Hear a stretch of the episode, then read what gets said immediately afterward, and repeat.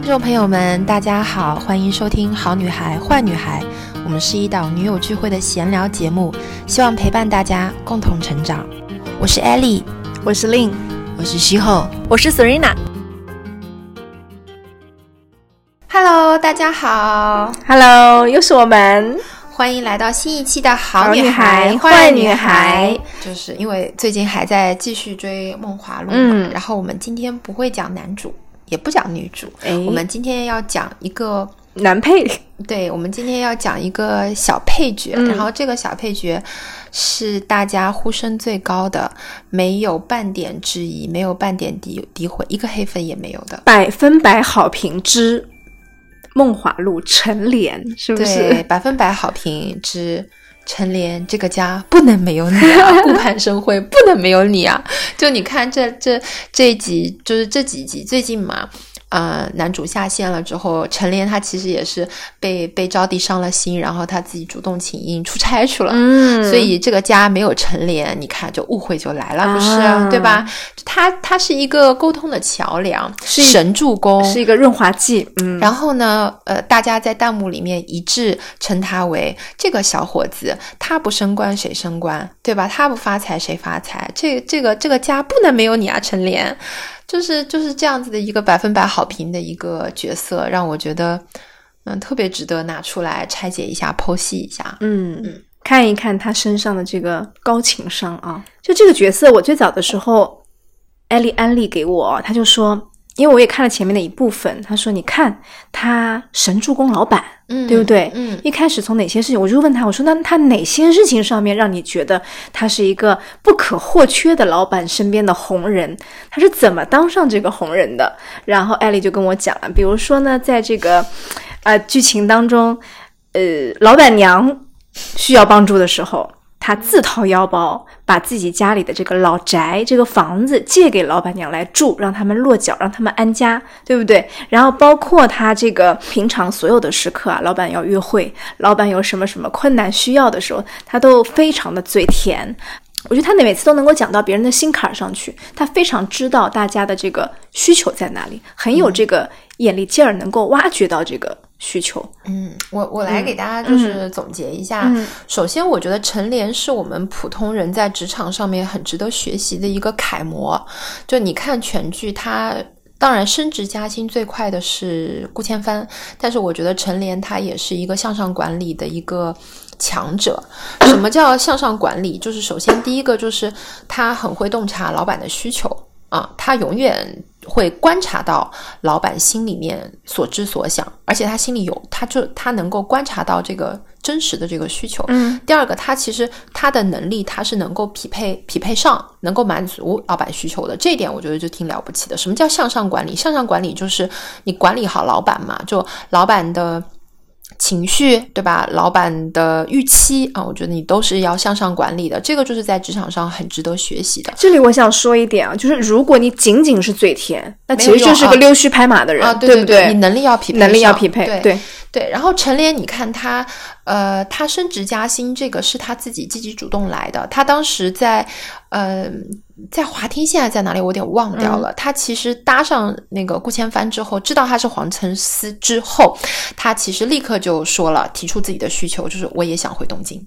我本来就是东京来的，我跟着你，我就可以回东京。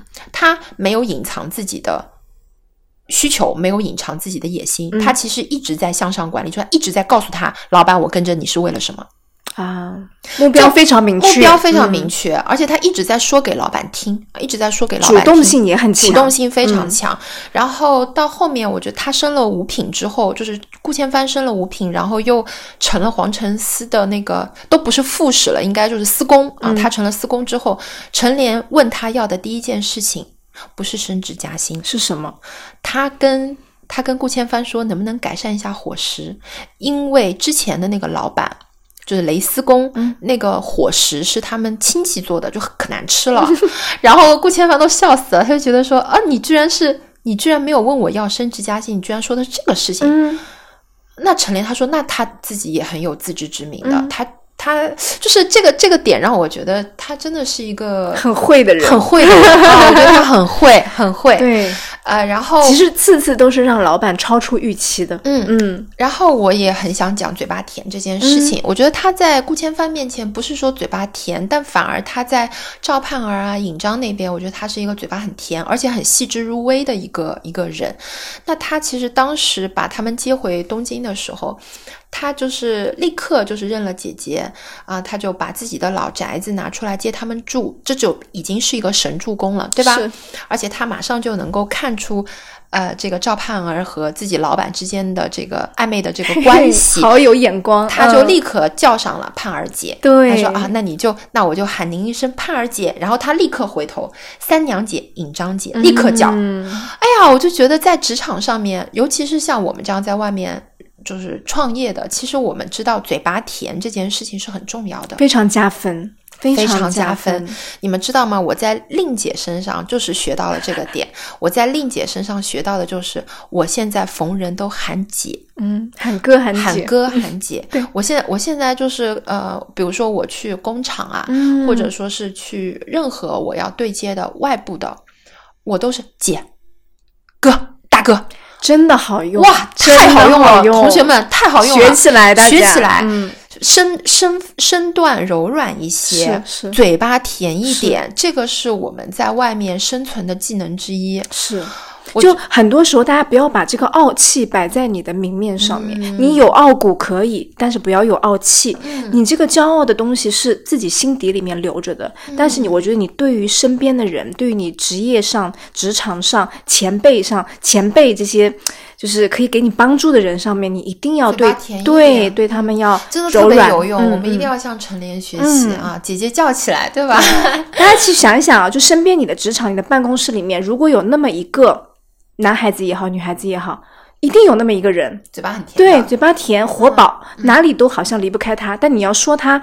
有多么多么大的这个丰功伟绩，那可能也不一定有，但他肯定不不抢功，对，不抢功，哎，这又是另外一个优势。对，就是陈莲，他也是，他不会抢功，就是他在老板在的时候，他一定是 credit back to him，嗯，就他他会说啊，是我们头儿安排的，是。他就是这个主意都是老板出的，所以他才是神助攻，因为他心里知道他要成就老板，成就老板娘，而不是把自己放在第一位，这个也是职场的一个。锦囊妙计就是你要去成就你的老板，你要去成就你的同事，你去成就你周围任何你能够成就的人，而不是一心想着成就自己。嗯，所以一心想着成就自己的人就会邀功，对，就会去做一些华而不实的事情。那你看陈莲，事情也办得漂漂亮亮的，但大家都很喜欢他。我觉得这个就是高情商、高智商。然后再讲一个陈莲身上我很喜欢的一个点。你有没有发现他有富二代该有的松弛感啊？他看到不紧绷，他完全不紧绷。他看到赵盼儿，他看到这个顾千帆，嗯，谈笑自如，他不怕的，对，他不怕的，没有那种拘谨的感觉。对他有时候说错话，他就说：“哎呀，该死！” 就俏皮，俏皮，对，很可爱。就就我觉得这种松弛感，可能是因为他这个 富二代的这个身份啊，从他字里行间能够听出来，他应该也是大户人家的小孩。然后他这个身世倒是一直是没有，网上也有众说风云啊。但是我觉得他肯定应该是大户人家的，对吧？赵盼儿把他们带去那个。嗯，桂花巷那个房子的时候，三娘就说啊，这哪是还是小院儿啊？他就非常非常调皮的说一句，哎呀，就是祖上留下的一丝薄产啊，就就嘴甜，嘴嘴巴又很甜，然后又很有松弛感，又谦虚，又谦虚，对，所以就是我觉得这种松弛感也是他身份加持的，很加分。那我们普通人怎么练松弛感？其实就是宠辱不惊嘛，嗯，就是不要太把。嗯，厉害的人当回事儿，也不是当回事，就是不也不要太发发怵，就是不要觉得说别人很牛逼，你就一定要敬他三分，你就当正常人相处就好了。或者说遇到自不如自己的人，你也不要瞧不起，不要瞧不起，不要有这种分别心，自己的傲慢心就出来了。